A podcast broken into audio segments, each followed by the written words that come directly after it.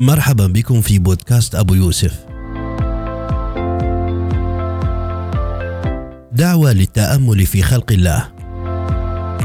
لن يخلقوا ذبابا ولو اجتمعوا له. ملامح من صنع الخالق سبحانه وتعالى.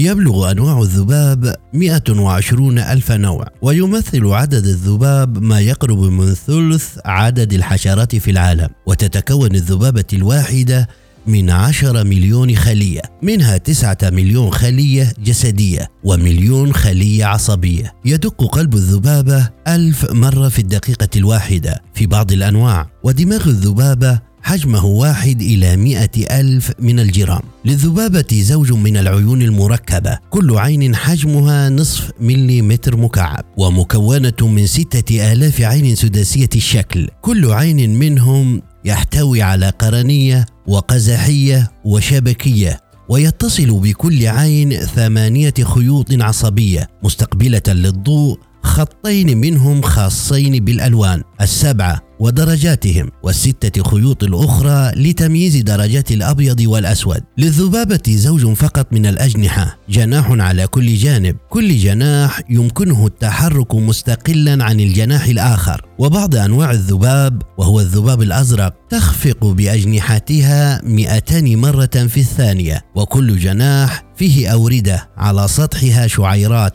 لقياس الضغط الجوي واتجاه الريح وسرعة الرياح. جسم الذبابة فيه 38 زوج من العضلات. 21 منها خاصة بحركة الرأس و17 زوج خاصة بحركة الجناحين. والعضلات المتحكمة في الأجنحة هي الأسرع في العالم فيمكن للذبابة الطيران بسرعة 10 كيلومتر في الساعة ويطير الذباب عموديا لأعلى وأسفل وإلى الأمام والخلف والدوران والالتفات والميل وحتى الطيران بالمقلوب. ورد فعل الذباب أسرع عشر مرات من رد فعل الإنسان الطبيعي. وتضع الذبابة الواحدة ما يقرب من ألف بيضة. تتحول بعد إحدى عشر يوما إلى ذباب كامل. هذا خلق الله. فأروني ماذا خلق الذين من دونه بل الظالمون في ضلال مبين.